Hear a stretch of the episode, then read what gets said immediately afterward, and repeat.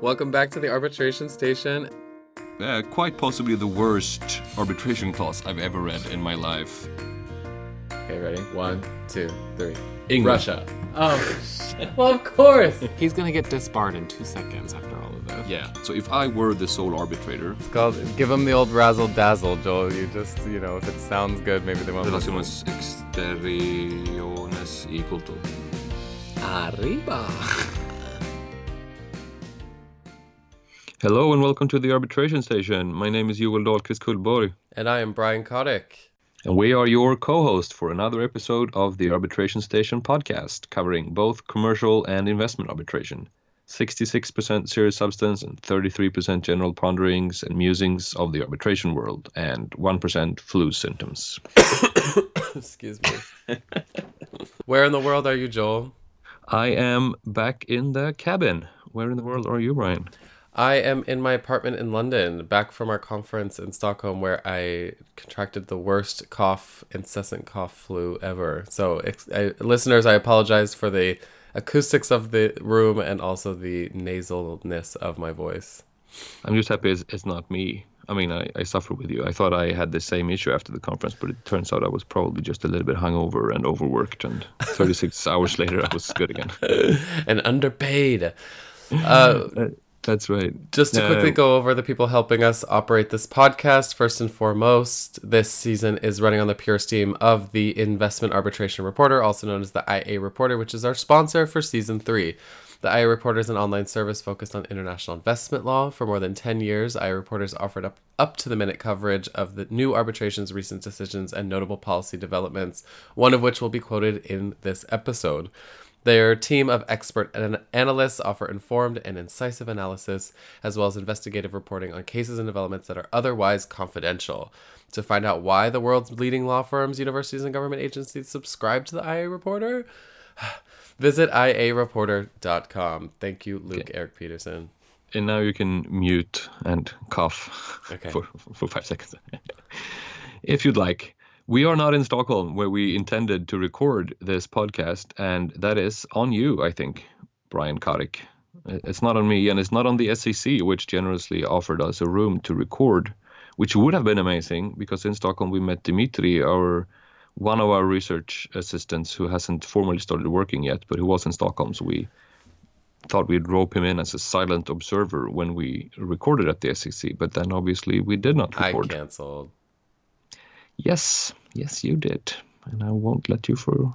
Bitter doesn't look Forget good on you, about Joel. Bitter doesn't match those pants. Uh, that is true. Okay, that I mean, it, it was probably just as well actually, for various reasons. First of all, we're cutting it really close by recording so close to the publishing of the podcast. It's almost live. We're recording just before we have to publish this, which will allow us to address news, which we uh, rarely have the opportunity to do when we record well in advance. And I have some new newsy items I want to take up with you. And it also meant that rather than recording with you, I could attend a seminar at the SCC last week. You're welcome. Yes, thank you very much for that because it was actually a good one. Uh, I'm saying actually as if I was expecting something else, but sometimes Well- seminars are exactly what you expect them to be. But this was uh, surprisingly good. It was called Not in the Rules, uh, and it was the four secretaries general, and I'm happy every time I get to demonstrate my grammar by saying that in plural on the podcast. Oh. Four secretaries general uh, from VIAC in Vienna, DIS in Cologne, Milan Chamber of Arbitration, and the SCC as the host, discussing discussing discussing discussing various things that you cannot learn just from the arbitration rules. Wow, that's So- really that's great. I didn't was- know that it was going to be comparative like that. Yeah, it was. It was the four of them, and then um a partner from your former firm in Stockholm, asking them questions, and uh, the audience was also uh, very engaged and talking about you know informal practices and, and other stuff that they see in their practice. And the audience interaction really made it a, a really, really good seminar, I must say. So I enjoyed that. But one thing specifically gave me a, an, an idea for a crowdsourced arbitration station segment, which I haven't discussed with you. So let's see if you're if you're on board with this because uh, Stefano Azzali from Milan, the Secretary General from Milan, mentioned that he used to collect bad arbitration clauses. He has a file Oh, that's funny.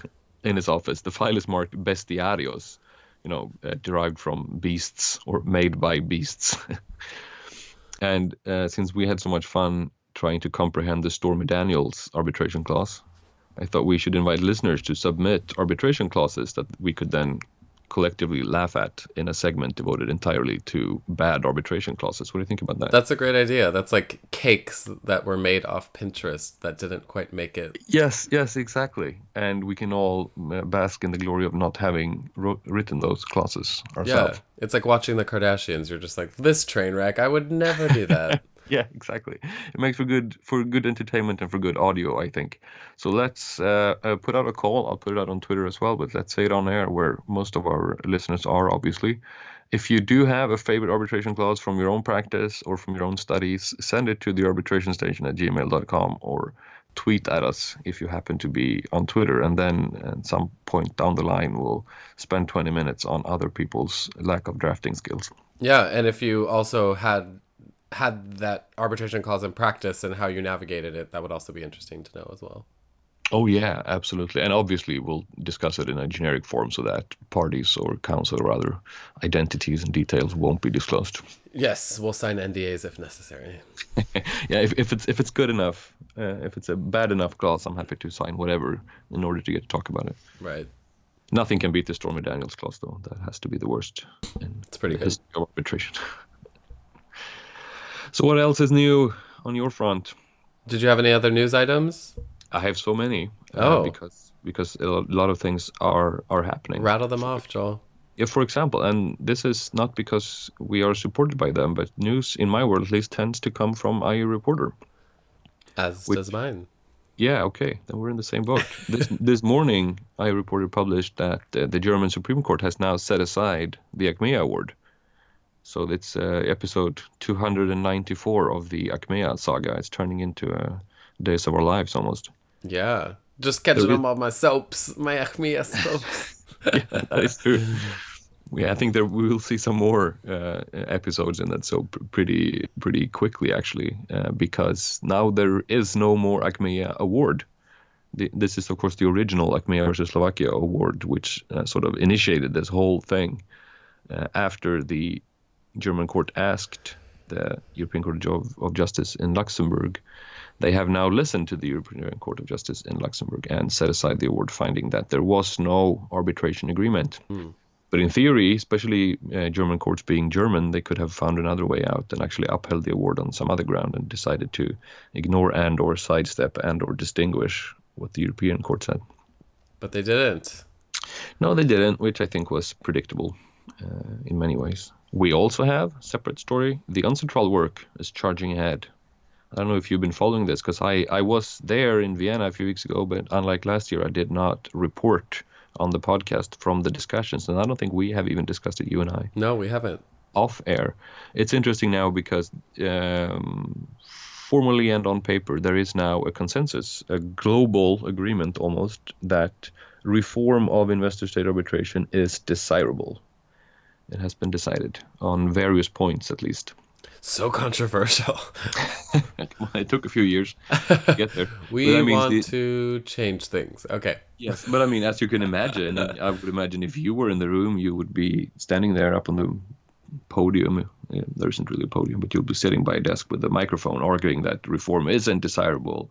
Arbitration is fine. Leave it as it is. Everybody's right. happy. And there were, of course, a few states who expressed stuff like that in more diplomatic ways. Mm-hmm. Uh, so it, it, it, wasn't a given that the states would agree that reform is desirable. But now, of course, is where everything that is interesting uh, is about to happen. Next meeting is in New York in the spring. Hopefully, if the podcast, I have no idea what that will be, maybe towards the end of the season, we can do something then because now they'll start to, to discuss the rock and roll stuff, i.e., how should we reform it and what should we replace it with if we uh, remove it, or uh, should we just reform it incrementally? And you know, this is this is the interesting thing, right. where all the details have to be hammered out. Absolutely. So when's the next one? Uh, first week of April. And since you and I are going to Washington D.C. with a podcast, yes, in the middle of April, uh, maybe we'll. I don't know. You have an actual job now So maybe it might be hard for you to take two weeks off and hang out on the East Coast. But I, I was thinking I should do a U.S. tour, assuming that I have my PhD at that point, which is absolutely the plan. Could I be an observer if I were to take time off? At Uncitral, Yeah. uh, you'd have to ask Uncitral. It's a bit Oh, uh, murky what the rules are, and you couldn't do it just yourself. You would have to be attached to some sort of organization. Arbitration station. Hello. Ah, true. You get a press pass Oh, and, and a hat with a little press sign. that's ill-fitting and and short, and it says "Make America Great Again" on the front. Yeah, well, let's explore that and see how it works out. Worst case, I, I would imagine you, you'll be happy with a week in New York because you're American. True. Absolutely. Well, good. There's a lot happening. That's it on the on the news front. Well done. Uh, I think I have no news on the news front because I've just been traipsing around Stockholm trying to develop business, and and now I have a filing coming up. So, I'm, no, my head is under the water at the moment. Oh, okay. Boo-hoo. So Yeah, feel sorry for me. well, let's go into the segments that we have for today. The first segment, uh, which kind of piqued our interest because the keynote speaker of the conference Joel and I were just at um, was Mark Kantor, who talked about corruption and international arbitration, and he compared how corruption is dealt with in international arbitration versus how it's dealt with in, in front of the World Bank. Um, and uh, so we were talking about corruption and thinking it would be a good segment for the podcast, even though it doesn't come up often uh, in international arbitrations. It does come up, and um, it can it kind of blends into this like illegality within arbitration as far as criminal uh, disputes or criminal allegations. So um, Right. it can be broadened um, into a, into a different context. Speaking of conferences, before we move on to the other two segments, I mm-hmm. just we have to address this because we were both at the conference and we were both speaking at the conference, which also meant that our bios were circulated in the conference programs. Yes, I were. noticed that you don't mention the Arbitration Station podcast on your bio, awkward. which made me f- You look- like me more than I like you. No, they took it from my website. That's why they took it from the firm Oh, website. you mean you don't have it on your website? I'm a bit embarrassed because my uh, my bio was basically Joel is working on a PhD, which which he hasn't finished, and he also has a podcast. Whereas yours was like uh, has acted under various rules, blah blah blah blah, represented states, blah blah blah. Made you look like a, a lawyer, and me like uh, a 19 year old. I, I, yeah, they took it directly from the website. Otherwise, I would do that. But maybe I should also include it in the firm website. I'll ask my firm. Yeah, please do. Okay, sorry, Joel. Uh, this is a very unilateral relationship. Awkward. Yes, Uh, it really is. But that's fine, I guess. And speaking of unilateral relationships, you then, on the second substantive segment, talk to Philippe Pinsolle, or Pan, Pan, Pansol, Pinson, Pan, Pinson. uh, who I obviously didn't meet because then I would know how to pronounce his name confidently. I wasn't there when you spoke to him about interim measures, right? Exactly. Um, this was uh, recorded a while ago, but um, obviously still relevant, and he goes into kind of new permutations of interim measure issues uh, that he has witnessed in his extensive practice at With Quinn Emanuel. Quinn Emanuel. Exactly. And then finally, Joel, what do we have for Happy Fun Time? We have a happy fun time about local counsel work suggested by Dimitri, our researcher who could not attend this recording because of Brian's busy, busy schedule. and we will Sneak it in talk about sort of the uh, uh, biosphere of law firms in arbitration and, and what it's like to work as local counsel. How do you retain local counsel? Uh, what are they good at? And also, uh, as, a, as a teaser, I think I will cue that segment up by referencing a discussion we had when we met in London, and I uh, embarrassed and angered a few other arbitration lawyers when I said we tend to think that we are better than local lawyers, which nobody agreed with. Oi. Yeah, you, that that did get heated at that moment. Yes, and it might get heated again. All right, well, with that teaser, let's move on to the first segment.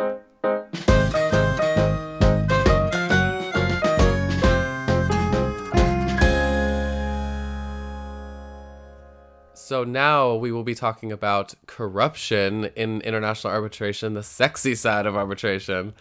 Uh, corruption comes up in many different ways and at many different times in an arbitration. And so, what we're going to do in this segment is kind of bring up some of the issues because the problem is is that there isn't an international consensus on how to deal with corruption issues. What's the effect of a corruption allegation or conviction in an international arbitration, and when all of this is supposed to happen. So in true arbitration station format, we will be bringing up the general ponderings, um, but maybe not giving you concrete answers. Um, first, uh, we can talk about jurisdiction and admissibility, where states or state agencies sometimes invoke corruption as a jurisdictional defense against a claim by an investor under an investment treaty. And the defense is essentially that an investment procured by illegal means, i.e., fraud or corruption, is not an investment at all, and accordingly, a tribunal constituted to consider such a claim either says that they don't have jurisdiction, ratione materiae, or even if they have jurisdiction, the claims are not admissible. Mm, this is the old uh, must be in accordance with host state laws or must comply with host state laws or whatever most investment treaties. Exactly, provide. exactly. So th- it actually so there's the a couple reasons. That's one of them. And another one is that it violates the consent of the host state that they would never agree to protect such uh, such investments if they were in violation of state law. So it goes to the arbitration agreement. Um, but then, as you say, there's uh, it doesn't fall. It falls outside the definition because it um, is not in accordance with state law. But then there's also general uh, principles of law that you could use, such as you know the unclean hands doctrine or doctrine of good faith doctrine of good faith, good faith, um, to say that you know someone should not benefit from their own wrongdoing. Uh, and then you also have that international investment law must respect the integrity of the national law of the host state. So if you have an international tribunal ignoring issues of corruption, then you're basically ignoring the domestic jurisdiction's determination of um, illegality uh, on Oh, okay. relating to a specific investment. Um, so it should be noted that several tribunals have held that corruption can only affect the rights of investors to make recourse to arbitration if this was involved, the corruption was involved in making the initial investment. So what what does that mean? Well, it, the corruption has to do, you know, induce the investment to be made. For example, if my investment is a construction project and I got the construction permits or the license or the rights to the construction project by the state by influencing one of the state agencies via a bribe or otherwise, then that would be corruption in the making of the investment. Whereas I legally procured the rights to begin this pr- construction project, and during the construction project, I'm paying off police officers not to look into the bad practices of my workers, for example. So that would be kind of a subsequent act that wouldn't necessarily affect the jurisdiction or the admissibility of the claims. It could maybe be a counterclaim. No, if it falls under the jurisdiction of the treaty. Ah, no. Well, it depends. Yeah, it depends if that has to do with one of the main claims, right? So if your one of your claims has to do with a delay of construction, then your counterclaim, or you know, not receiving a permit to to continue construction or something like that, then your counterclaim could could definitely arise out of that. Yeah. So if we look at this legality requirement in the BIT that you brought up, uh, basically the idea is that an investment that is procured by corruption is not made in accordance with the laws of the host state, uh, presuming that corruption is illegal in that host state, which it should be, and is thus not an investment protected under the BIT. And thank you to our researcher who found the first case in which corruption was specifically uh, specifically was a successful jurisdictional defense was Metaltech v Uzbekistan in 2013. In that case, um, it concerned an investment by an Israeli investor in Uzbekistan, and I'm not proud of my brethren for doing this, but um, he uh, there was some corrupt act. The article in the Israel Uzbekistan BIT read that the term investments shall comprise of any any kind of asset implemented in accordance with the laws and regulations of the contracting party in whose territory the investment is made. So then Uzbekistan informed the tribunal during the proceedings that there was a corruption investigation into certain allegations of corruption kickbacks um, in the total of a, few million dollars from Uzmetal, the investor's Uzbekistani entity, to the Uzbek uh, uh, Uzbek government. So what happened is that this Israeli Israeli investor paid off um, some unnamed consultants, which was the brother of the former prime minister, the for- a formal government official, and a pharmaceutical advisor. And what the respondent claimed was that these kickbacks were intended to secure the approval of the investment in exchange for favorable treatment. So there you have the corruption affecting the investment, quote unquote, made. Uh, then Metaltech disputed these allegations, but ordered the tribunal to produce evidence um, to look at the nature and services provided by each of the consultant, which consultant provided the services, and when the service was provided. And the tribunal, which was made up of two out of th- two out of the three members of the tribunal, were podcast guests. I'll have you know, Gabrielle, Oh? Gabriel Kaufman Kohler, Claus von Wobeser, two guests, and John Townsend, who we should also get on this podcast. Uh, they held that Metaltech's failure to produce evidence ordered by the tribunal and the presence of quote unquote red flags um, constituted an inference of corruption. Um, So they found that it was that the investment was tainted by illegal activities, and that the law is clear that in such situations the investors should be deprived of protection, and consequently the host state avoids any potential liability. So they said that they had no jurisdiction, ratione materiae. That's interesting. It touches upon something that I wanted to ask a, a legal point that is is rather um, you know it's more a question of applicable law than anything else. That it doesn't have to necessarily be the case that it is established as a matter of domestic law that there was corruption involved, but the tribunal can itself, as part of its analysis, its factual analysis, determine that there was corruption. So in this case, Uzbekistan didn't have to show that their own courts or their own investigation had found that there was uh, corruption as a matter of Uzbeki law. The, the tribunal sort of made their own determination because they would have to, you know, establish whether or not there was an investment. Or as part of that exercise, they looked at corruption independently. I mean, if you look at the, um, if you look at especially in this case, it was bribes to the state. Then it's going to be really difficult for the state to then crack down on its own agencies for elements of corruption, and then to wait for those proceedings to finish uh, while the investment arbit- you know, the investment arbitration proceedings are ongoing. Then it would never happen. Um, but it does become persuasive evidence when it does. Um, it definitely is not a requirement um, in the internet investment treaty context. I'm guessing you'll segment into this pretty uh, quickly. The the evidentiary issues involved because it Yes. sounds very much like a he said she said situation, but transferred to international arbitration. It does. Um, but before we go into that, I will talk to you about the ICSID Convention because even where the state's consent is not conditioned on the legality of the investment by the BIT, some tribunals have interpreted 25.1 of the ICSID Convention as implying a legal- legality requirement. Um, and this is there's tribunals have diverged on whether the quote unquote definition of investment under 25.1 implies a legality requirement. So you have It's sort of a, it's a parallel to the Salini discussion essentially.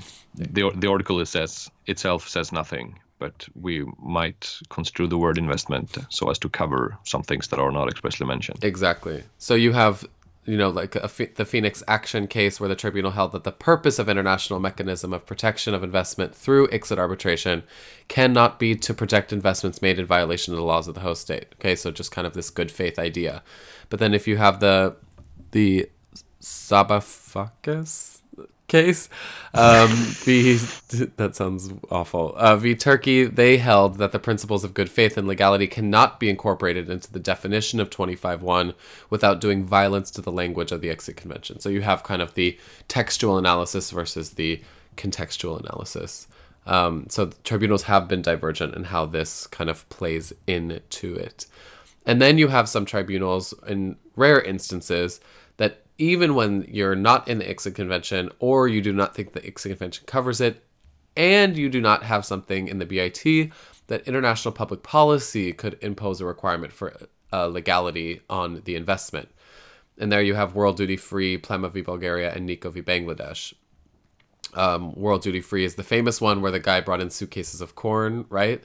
Um, Oh, yeah. And left it in the room and got the contract that way. And the tribunal dismissed all of the investors' claims as inadmissible, as bribery is contrary to international public policy of the most, if not all states, or to use another formula, to transnational public policy. And that claims based on contracts of corruption or on contracts obtained by corruption cannot be upheld by an arbitral tribunal. So that's kind of the idea there. Now, proving corruption, as Joel hinted at, um, while corruption may in principle defeat a claim, it remains a subject of some debate, and that was discussed at the conference as to how a tribunal is to prove that there is corruption, and in particular what the standards and the burden of proof are. Uh, uh, it is just a uh, matter of uh, principle. It's not the tribunal that has to prove anything. no, it no, no. Did I say tribunal?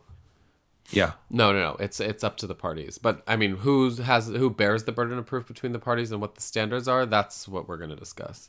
Oh yeah, that's interesting. That's a that's a whole ball game, I guess.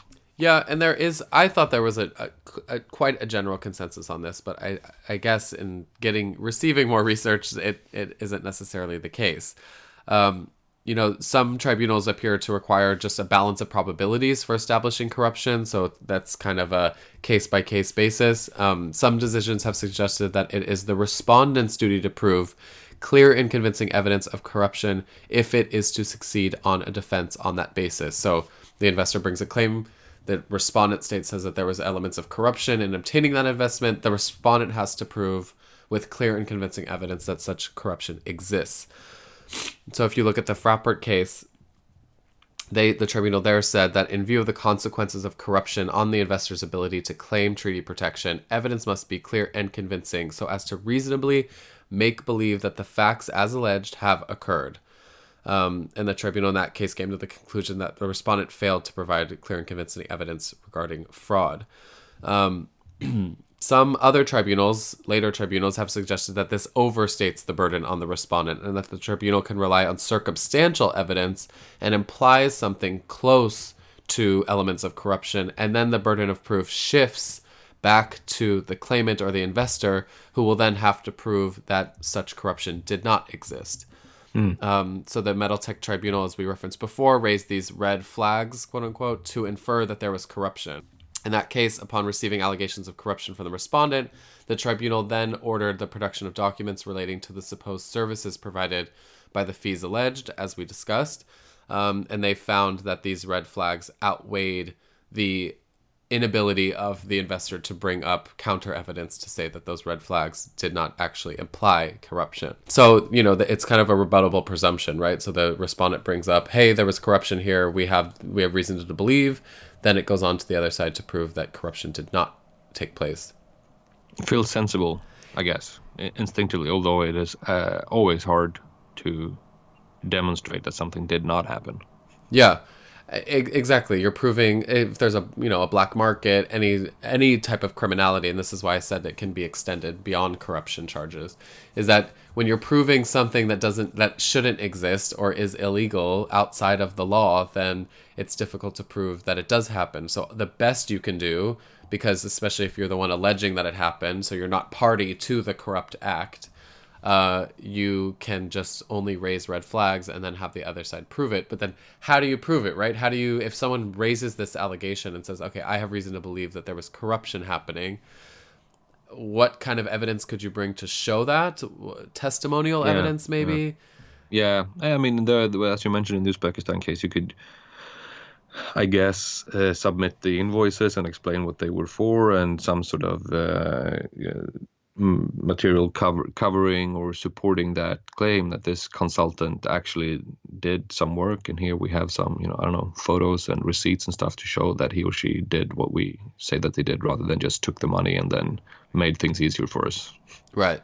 And I think it will always just be in proportionality to what the respondent state has brought themselves, right? So um, Yeah. just disproving that one point versus showing that it did not exist whole, you know, wholly. Um, so then the question can become what about okay well what about what happens when the domestic court has already looked into this issue? Um so you know some say that the tribunals should be bound by the determination of the host state courts which to me is a, a black and white obviously they should do that but some others say you know in the in this in the Niko case that i referenced earlier the tribunal distinguished the canadian prosecution of a company official and instead relied on the supreme court of bangladesh's finding that there was no corruption related to the investment. So, although the Canadian prosecution of this company official happened, they chose to rely on the Bangladeshi Supreme Court that said no corruption happened. So some there's kind of a weighing of balances. I don't know. I would have to look into this, you know, facts more in that case on like what the prosecution of that company official was, or if they found they pierced the corporate veil just to only uh, attack this official in his independent capacity, or whether he was a representative of the company. I don't know. But um, yeah, and, and I guess it becomes a question of applicable law once again. Which, which domestic host state law are we supposed to apply in order to determine if the investment was procured by corruption? Yeah. In this case, I guess it's Bangladeshi law rather than Canadian law. That's true. That's true. But I mean, you know, when you're having a, a multinational organization with you know boards of directors, board of directors that are scattered all over the world, um, the investigation can can take place anywhere, really. Yeah, of course. And if your job is to uh, either raise red flags or shoot down red flags, depending on which side you're on, I guess every every fact could be helpful. Yeah, absolutely. And so Callum Agnew, our, our researcher, brought up I don't know if he found this or if he thought of it himself, but I think it's actually a really good point, which is does so corruption is usually alleged as a defense to whether an investment took place, whether a legal investment took place. Now, usually the corruption has to do with the investor bribing someone in the state if you're in the investment treaty context. So if you have this, you have kind of a perverse incentive on the state to commit acts of corruption or bribery because, or accept bribes or accept corruptive activity because if the host state wins because, you know, they get money, and then in the arbitration, they can use it as a defense to say that an investment doesn't exist. So now they're free from any liability of the entire claim.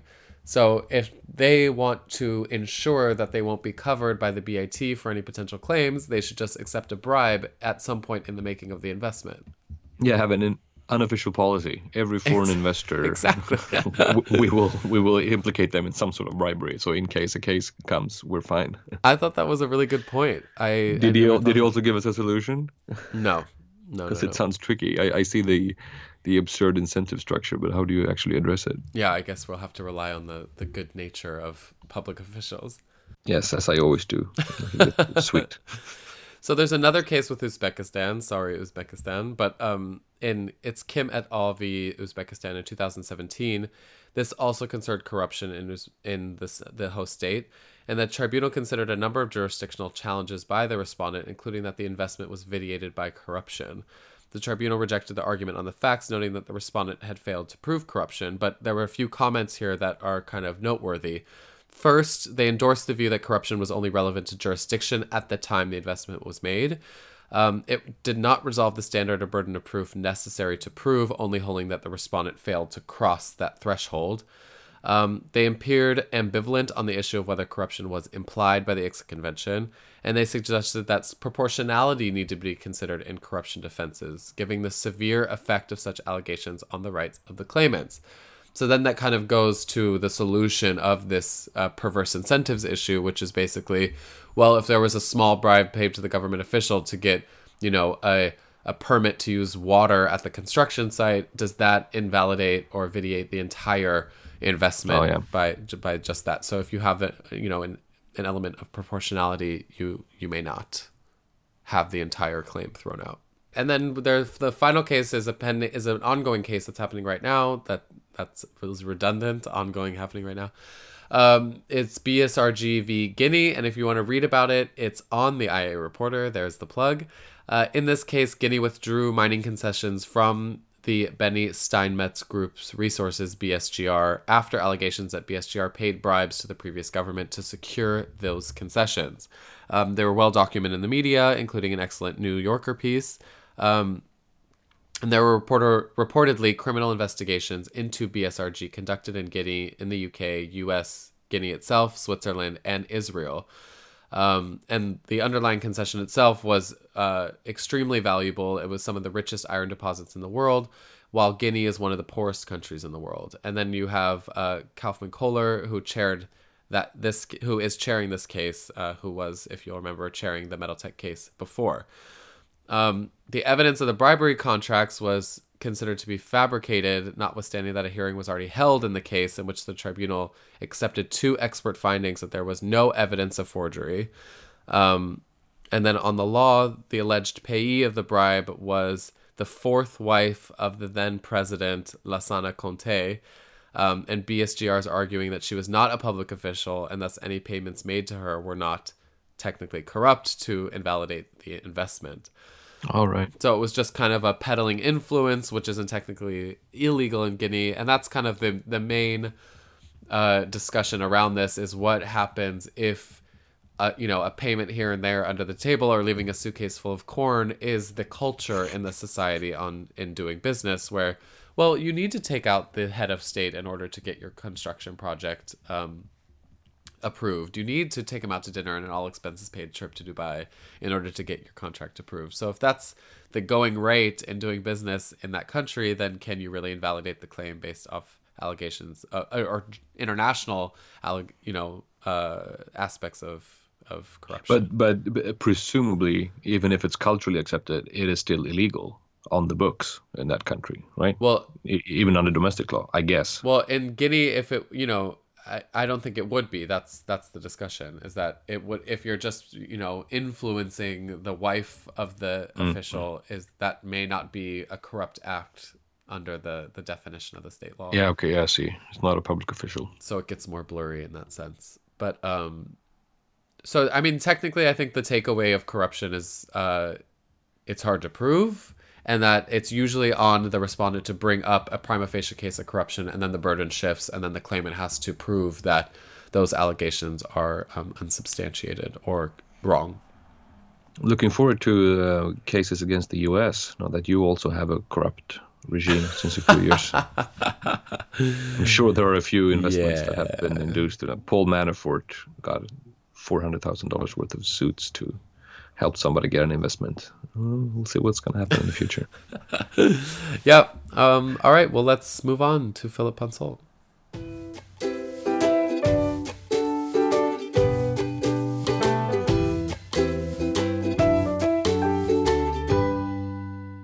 All right, we are sitting here with Philip Pinsolle, who is a partner and the head of the arbitration practice group in continental Europe. Is that correct?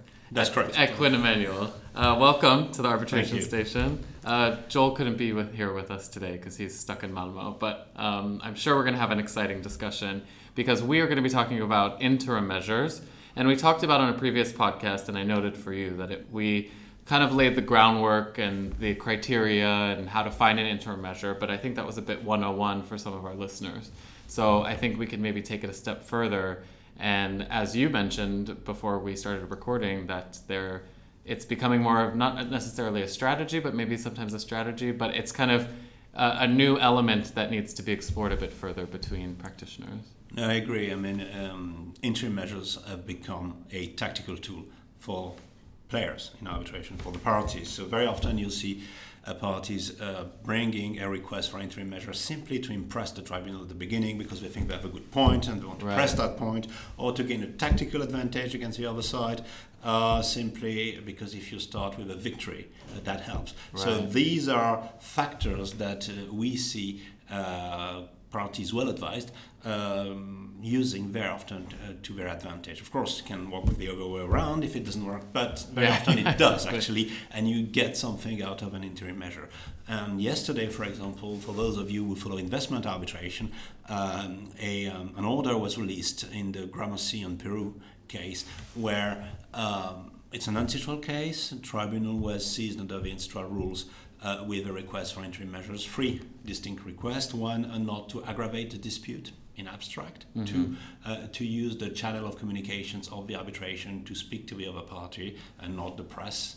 Uh, and three, uh, not to interfere with non-disputing parties. In that case, the U.S. government, which Gramercy, a U.S. hedge fund, was apparently trying to leverage Uh huh. and the tribunal accepted two of them, uh, not as interim measures, but because of its powers to organize proceedings, essentially, and said, yes, you should not aggravate the dispute. We already told you that, whatever that means. Yeah. Two, uh, yes, uh, insofar as this arbitration is concerned, you should use the official channels of communications uh, that were agreed between the parties. That is a way to constrain the claimant. Uh, and it was very smart on the part of Peru to go through this route of interim measures to obtain this tactical advantage at the beginning. In the so that's an, yeah. that, that's an, an example which I found very telling.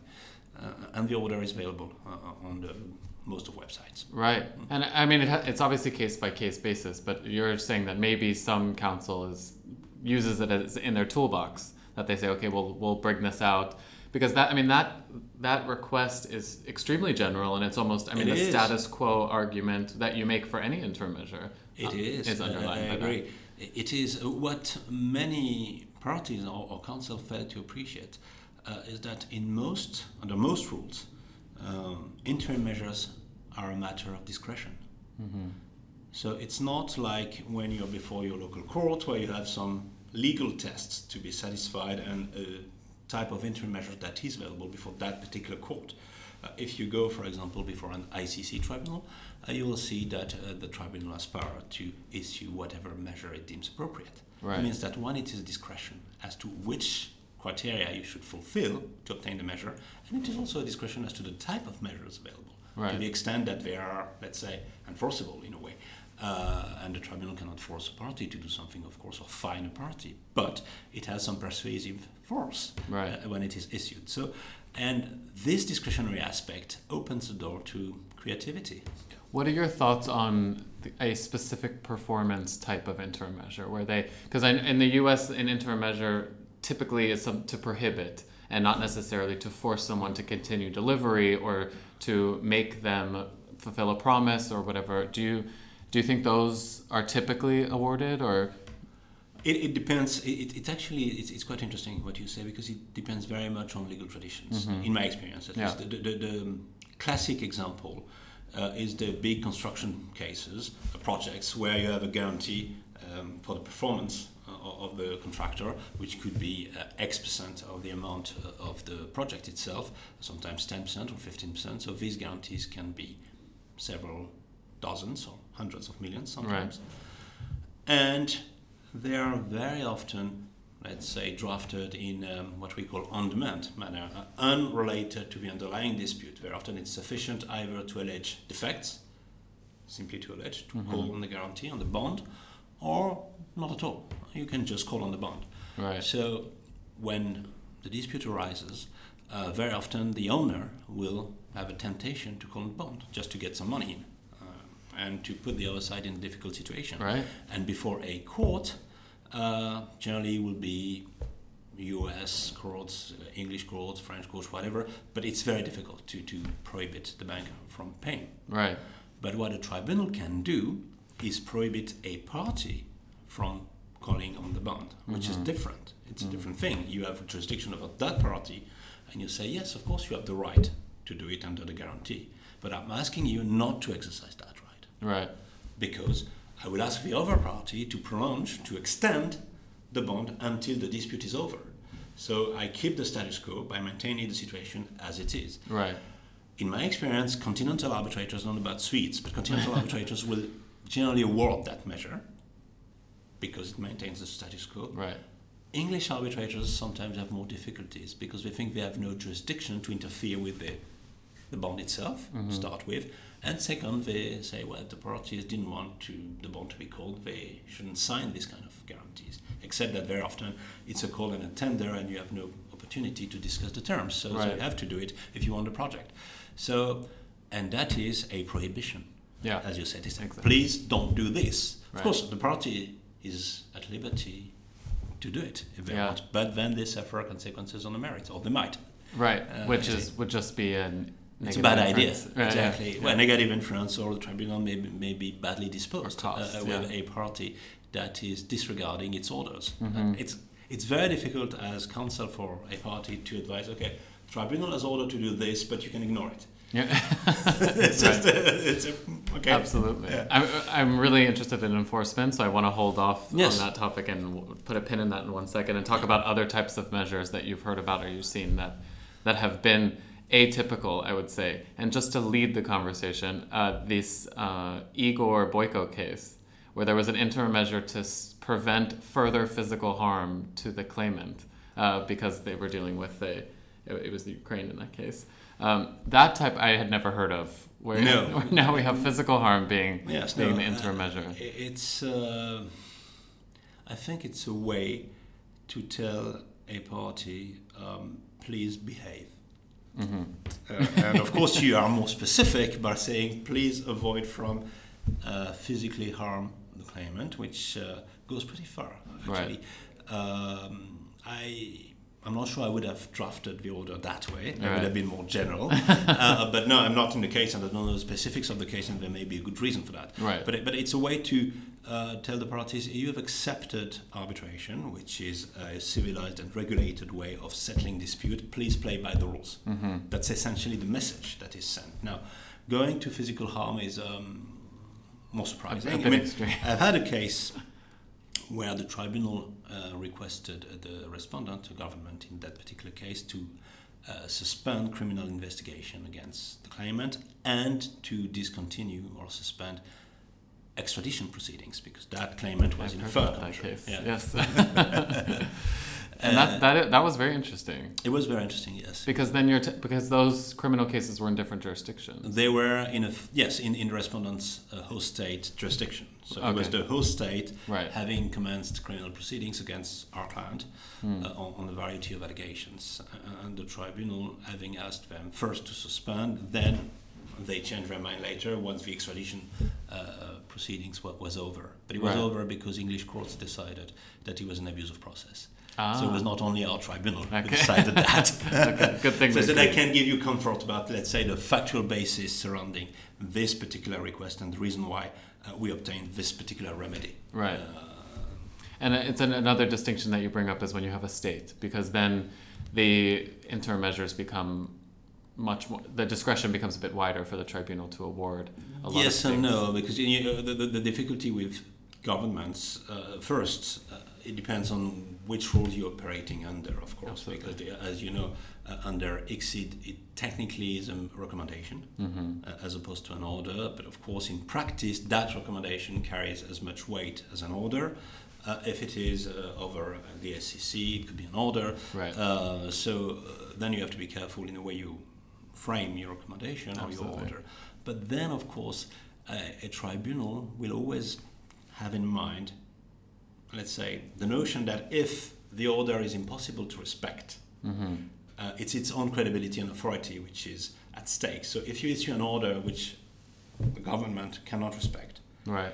then uh, you put yourself in a situation where your authority uh, may be diminished eventually. So you don't want to be in a position where you issue a decision which cannot be respected. So Right. you have to find a way which is compatible with the fact that it is a government on the other side. So it, it, yeah, you can go further because they have sovereign powers that they, you can curtail to some extent. Right. But at the same time, you have to take into account the fact that uh, it has to be acceptable uh, one way or another Yeah. uh, to be enforced, uh, to keep parties in the game. Uh, It's a bit. It's it's an art to draft these type of orders because then parties get very sophisticated on how they step around the Yes, orders of course. as well. No, but I, I remember another case a long time ago in, in, um, in a commercial dispute, and the issue was uh, whether a contract that had been terminated was validly terminated. Uh, because the, the notice was given in a way which was allegedly defective. Tribunal ordered the continuation of the performance of the contract pending the arbitration, which was entirely within its powers. Tribunal was sitting in France instead of saying I have a discretion under the ICC rules and I consider that is it in the interest of both parties to continue to perform, which would have been entirely acceptable, they said, I believe that the respondent has a very good case. Uh, the notice seems defective, prima facie. As a result, I order uh, the continuation of the contract. Of course, I was on the other side. I challenged the full tribunal, saying you have prejudged the matter, which is impermissible under the, the European Convention of Human Rights, etc., as uh, interpreted by the French Supreme Court, and therefore I want you out. Yeah. That Eventually, we settled. so they were. But it was a, it was purely a matter of drafting the, the, the order in a way or another, one way or another, which could give rise to an objection or not. Absolutely. So, so you have to be very careful Yeah, as a tribunal Exactly. and as counsel, of course, in a way you ask uh, your order to be drafted, because very often the, the tribunal will take your proposal Right, right, as a right. basis. So if the proposal is smart enough to get around, uh, then Give it will be accepted. Yeah, yeah, definitely. Well, let's uh, dive into enforcement because I think it is the, the issue on the table. And as counsel, I've been frustrated that even when you are you celebrate that you have the interim measure, then you realize how teeth, toothless um, that interim measure can be, both within the arbitration itself and then uh, when you take it to a court. Um, I don't know if you have any experience or Well, uh, I, I have experience as an arbitrator of a case when it was a contract for the sale of iron ore between Brazil and Turkey, and the Turkish party had essentially blocked all the accounts of the Brazilian party in the US, uh, saying this is a um, how do we call it? Um, certain type of claim, a, naval claim or marine claim, I can't remember Ah, the exact term, and therefore we are entitled to have all the accounts blocked, which was perfectly correct as a matter of US law, except that the Brazilian party was a trader of metals and they couldn't trade in dollars anymore, which was a serious problem for them. Yeah, So- right. so, it was completely disproportionate. Um, so the tribunal, all three of us, um, they were sitting with two, two QCs, said, uh, yes, we understand you can, as a matter of your law, obtain that remedy, so please tell us why you need it. Mm-hmm. And the answer was because I have a right. Okay, fine. But beyond that, Right, right, so, right. and we never got a, a satisfactory answer, so we asked them to lift the measure. They didn't do it. The other side asked us to convert our order into an award, which we did. Mm-hmm. Then they attempted to enforce that award in the US, and then the matter settled. wow. So even though it's not enforced as such, if you are, let's say, firm enough uh, with your measure, Right. and if the measure is reasonable, of course, uh, it could lead to an early settlement. So, so it's not an answer to your question of Interesting. No, it enforcement, but, it, but it's a question uh, of, uh, let's say, it, it can produce a useful effect, uh, even though it's not enforced as such. Right. Well, because that is my question. How do you Yeah. deal with the frustration of an unenforceable document? And the, the answer is that it, Well, you can try to convert it into an enforceable document. Some jurisdictions will accept it, Exactly. others will not. yeah, Uh, and also, you can, um, let's say, go back to the tribunal. And if you have a tribunal with a um, chair that, uh, that is strong, uh, arbitrators that are strong, they can convene a hearing Mm-hmm. and tell the parties, Are you sure you don't want to comply with my order? of course, that's not the way you present it. Right. It's essentially the question you ask. And then very often you can get a stipulation or, or you know an undertaking. I'm not complying, but I will do what I can, etc. I mean that, that's and you can get something. right. As I mean, as an arbitrator, when you're trying to preserve the status quo, do you force the parties to be vigilant on keeping this? If let's say there's an intermeasure effect that requires the party to not aggravate the dispute for whatever reason, uh, and then you have com- consistent what the claimant or the you know the party opposing or who has the intermeasure consistently complaining that they're still aggravating the dispute.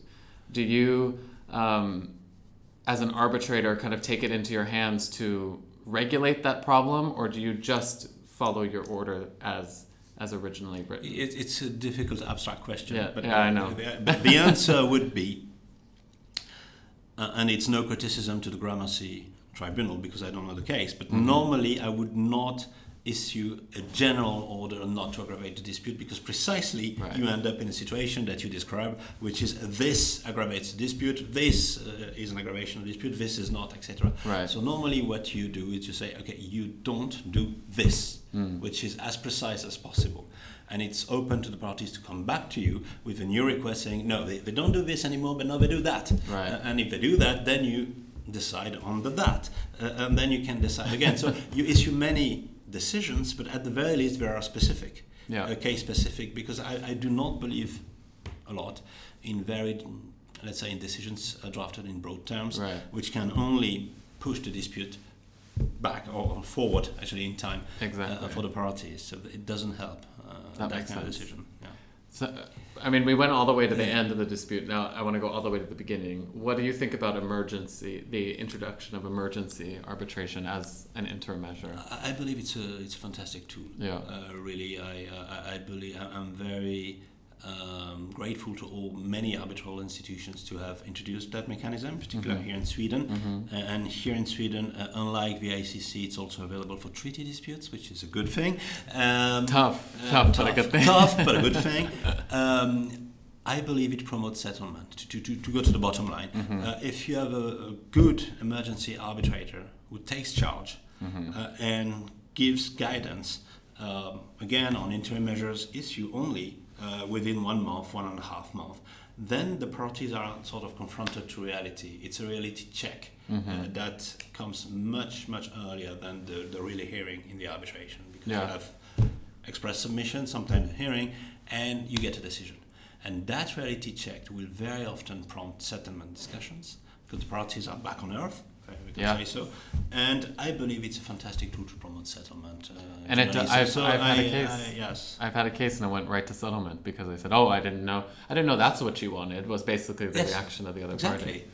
It's Exactly. a twenty-five thousand euro uh, promotion of settlement, but it but it can definitely work. You put in It's- some it's good exhibits. Yeah, if you compare it to the cost of It's a couple hours of your work, huh? No, it's not my, my work, but it's, uh, when you think about major disputes, it's it's inexpensive, Yeah. and, and it's worth trying it. So, um, no, no, it's. Um, it's quite interesting, and also um, the, the many other institutions will be open to, let's say, a phone call, a heads up, saying, "I might have an emergency arbitrator request. Mm-hmm. Uh, please start looking for somebody." Many institutions will accept We've done that, yeah. of Yeah, course, everybody's done that. Mhm. If you, so it means that it works because when you file your request uh, within 24 hours, you have an emergency arbitrator, which Yeah. is great. Yeah. Promptly. Also, the emergency arbitrator, uh, again, it's not the panacea, but it has powers, I would say, erga omnes everywhere uh, Mm. because it directs the parties to do or not to do something.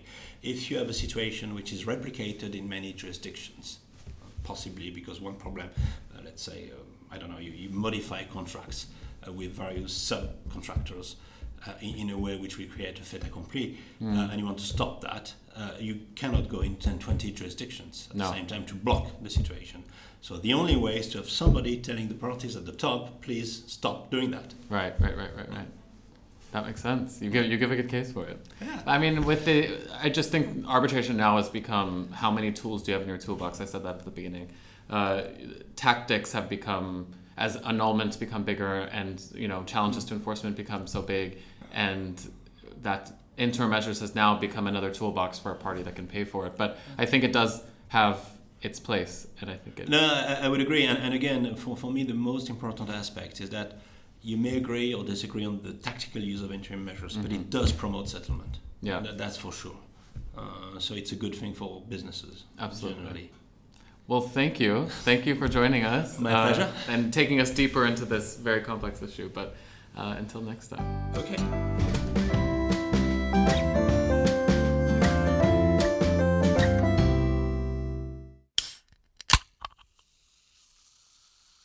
Oh, that sounds good. All right. So when we were in London a few weeks ago, we ended up in a discussion, and I said in a provocative tone, and let me just say, for the record, this is not what I think, but it's my take on what most arbitration lawyers think. So this is my analysis. Is that we think that we are better than local lawyers, the people we went to law school with, because we sort of moved on beyond the local plane. We speak more languages and we travel more and we do more sexy stuff. So we tend to look down a little bit on them. And instead, we found a new community of like-minded people who also speak several languages and who also travel and you know do all the the fun thing that fun things that come with arbitration. And this was a sentiment, obviously, that people reacted to, including you, my friend Brian Kotick, because you're a good person. Try to be. And uh, I've been thinking about that a little bit because I think there is some truth to it. Although, of course, there was significant pushback, and you wouldn't get anybody to agree on or off the record that this is the case. I think we uh, we tend to uh, position ourselves against local lawyers, and the discussion topic for now, uh, I think, is the people who are sort of in between the arbitration lawyers who work primarily with arbitration in a domestic context. Mm-hmm. So people who aren't uh, high-flying lead counsel in multinational multinational cases necessarily, although they do have the capability and the competence to do it, but who work on a local market instead. Right. Which I guess maybe uh, your former firm would disagree, but you have somehow, at least to a certain extent, moved now from more of a local slash regional firm and to an international firm. Would you agree with that? I would agree with that statement. So you you have now transitioned fully to the international plane. Do, do you guys have firms? Sorry, do you have offices? Does your firm have offices in like local markets? Yeah, uh, we have office. You mean in local markets. What do you mean by local markets? You know, I mean, uh, do you have uh, arbitration people working outside of all the hubs that we know of? Yeah, yeah. We have Paris, London, Hong Kong, Shanghai, um, and Dubai in, you know, and then we have everywhere in the US. Okay, yeah, I, I realized this was a stupid question because the answer is yes and no, basically. Uh, Right. I was more thinking, do you do you have an office? You know, can you handle an arbitration in obscure jurisdiction X? But in that scenario, you retain local counsel, I guess. Yeah, I mean, we do when we have when you have an obscure jurisdiction, let's say you know Mongolia, and you need to have a case arbitrated there or under Mongolian law, you would definitely have to retain local counsel. Right, and these are the people that I'm interested in, and that Dimitri suggested we talk about as well. Uh, what what do they do, and how do they do it, and in what scenario do you uh, retain them? We did. I touched upon this when I spoke to Loukas Mistelis uh, way back when, I think in the first episode of the second season, about these uh, connections between law firms, how the uh, the biosphere of arbitration law firms what it looks like that you have uh, a tier of truly international firms and then it sort of seeps down in a, in a pyramid where they also use other kinds of law firms in established relationships so american or english big firm x only works with swedish or uh, chinese firm y Right. all the time when they have cases. And you do that because you need somebody who speaks the language, who knows the court uh, procedures, and who knows the market, and so on and so forth, right? Yeah, review documents, sit at the hearing, listen to translation. I mean, it, it can vary depending on the case. Yeah, but it's still from, from time to time I see, and I think your former Stockholm firm is an is an example of this. That is not only at the sort of post award stage, i.e., challenges and enforcement, but you sometimes see, or often actually see, firms like that, you know, on the awards as co-counsel in the actual international arbitration as well. Or is that uh, uh, just based on my limited experience? No, no, no. You're definitely right, uh, and it usually has to do with maybe there's maybe a firm requires backup, like the case is just too big for the original firm, or that there's an element to the case that requires expertise from another jurisdiction, or the client is just paranoid and wants to lawyer up. And then you take lawyers from cheaper places than London, New York, and Paris. Ah, exactly. That's also the case. because I guess that's part of it as well. And I and obviously this is the reason I'm trying to sort of punch upwards and and poke fun of, on arbitration lawyers, international arbitration lawyers, is that they are the most expensive lawyers, so they can afford to get some criticism for being snobby and elitist, Right. which is also, I think, uh, you know, confirmation bias wise from my perspective. That is why people are annoyed when they hear that they look down on local lawyers. They feel like they don't want to be the snobby elitist that they are, that you are. Yeah. I feel like just to touch on this point, I feel like the snobbery comes from the fact that a local lawyer is a, an expert in a specific type of law in this one jurisdiction and as an international arbitration lawyer you need to be an, not an expert but you need to be conversant in different different jurisdictions laws on very specific points and you need to kind of know and obviously this is fed to you from local counsel or from the client if they have good in-house counsel but for Yeah. you to, as an advocate to be able to digest and regurgitate in a coherent way that is persuasive and also substantiated a, a jurisdiction's laws i mean you'll have five pending cases under five different substantive laws um, that's where i think a little bit of the elite elitism hmm. comes from That is true. Shit. Of course, I could count on you to nuance my simplifications. that, that's how I was We're trying snobs. to make. no, but I was I was also trying to make the case that in in many cases the local lawyers are the best lawyers.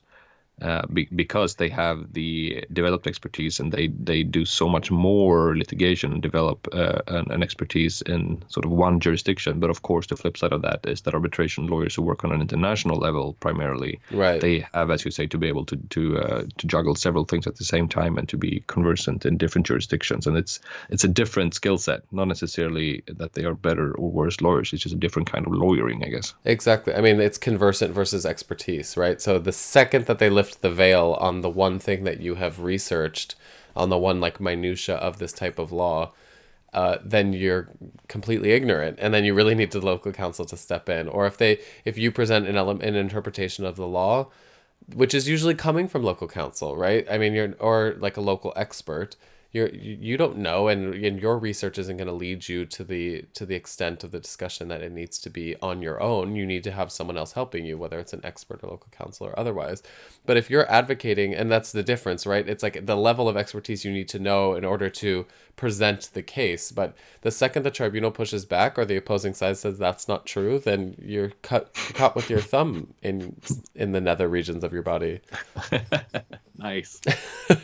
We don't we don't have to use the explicit e for this episode. Right, exactly. nice save nice save so would it be um market wise would it make sense to try to staff up a firm in, in internally with as many jurisdictions as possible in order to avoid retaining the local counsel expertise because i know the reason i ask you about your firm is that i know some of the major firms they have uh, you know very small uh, offices in in uh, less frequently uh, useful seats for for arbitration work at least.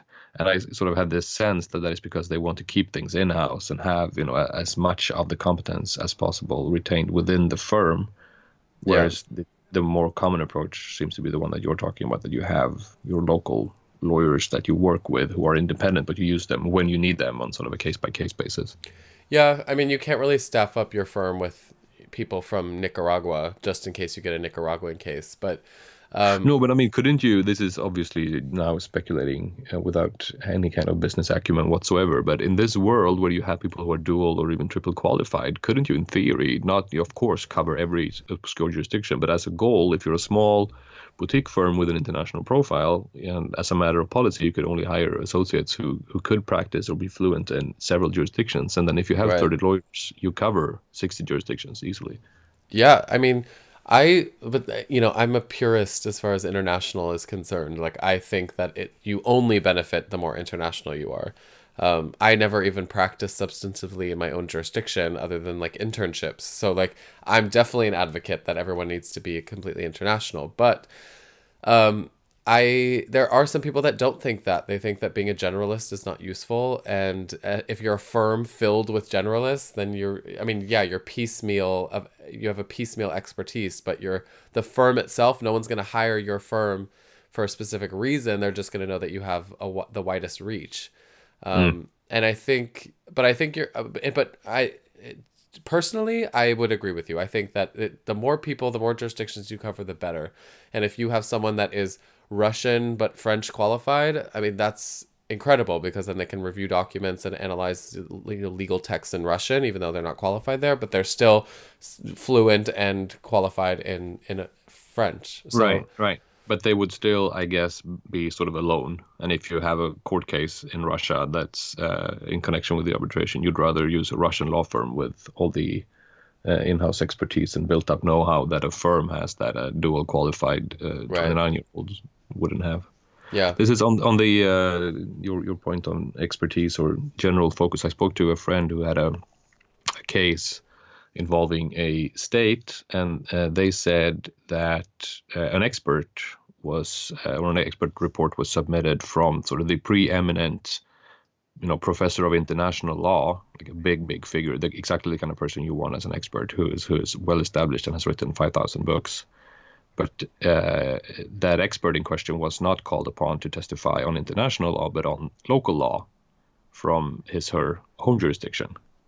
And then opposing counsel on cross very effectively just started by asking okay so when was the last time you were in court in your Right. home state. Oh right right right right right. Uh, yeah 1972 okay thank you very much. Right. a few questions on that point like just to establish that this is somebody who has you know been involved in drafting all the uh, major instruments of international law but in practice has very very limited connection to the local jurisdiction. So there's no point in having him or her as an expert on local law because that's not his or her expertise. It's better to ask you know any random person who litigates Right. domestic court cases on a regular basis Yeah, I and I think it's going to depend on the client whether they hire an expert on the local law or they hire a local firm. Um, but depending on what the team's capacity is, I think. So, um, I think it is useful to hire experts like the one hired for for you, but obviously you need to vet your expert to make sure that they're they're competent in what they're discussing. Um, Yeah, that is right, and that they meet the, the standards of the elite group of international arbitration lawyers. That they are good enough for international arbitration.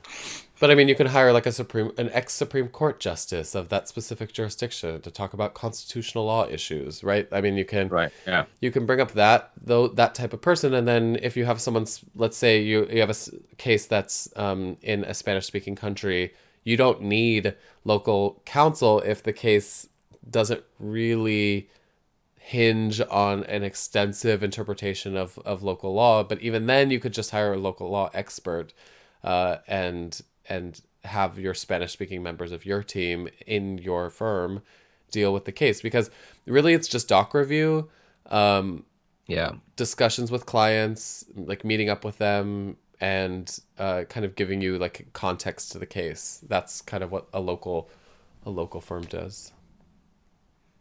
Okay. So let's all agree that local lawyers and international lawyers are all all good, nice people with different but equal skill sets. Oh, Sweden, Sweden, everybody's equal. I think that's it for us now. Please send in your defective slash funny arbitration clauses uh, to the arbitration station at gmail.com.